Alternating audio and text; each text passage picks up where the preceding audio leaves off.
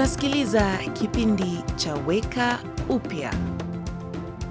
Meg alihudhuria crusade moja na kusikia mwinjilisti mmoja akihubiri.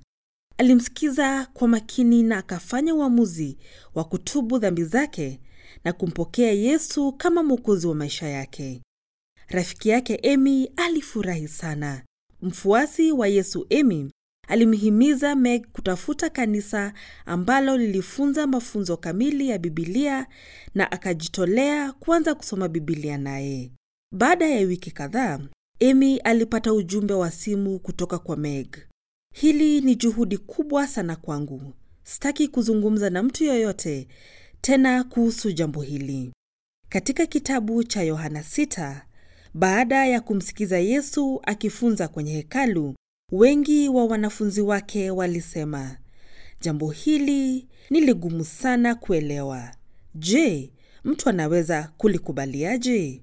Na Yohana anasema, kwa wakati huu wengi wa wanafunzi wake waligeuka na kumwacha. Kwa nini ni ngumu kumfuata Yesu? Yesu alielezea ya kwamba kumfuata yeye kwaweza kumaanisha kupoteza raha za kibinafsi, usalama wa kifedha na pia maelewano ya familia.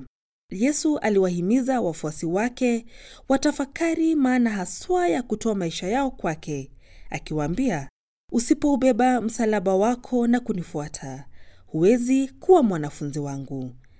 Lakini usiubebe kabla ya kuhesabu gharama. Lakini kwa yule ambaye huhesabu gharama na anasema ndiyo, maisha tele ya mngojea.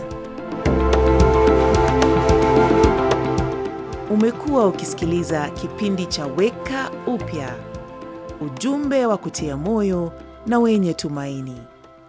Ili upate habari zaidi, wasiliana na stesheni unayosikiliza sasa.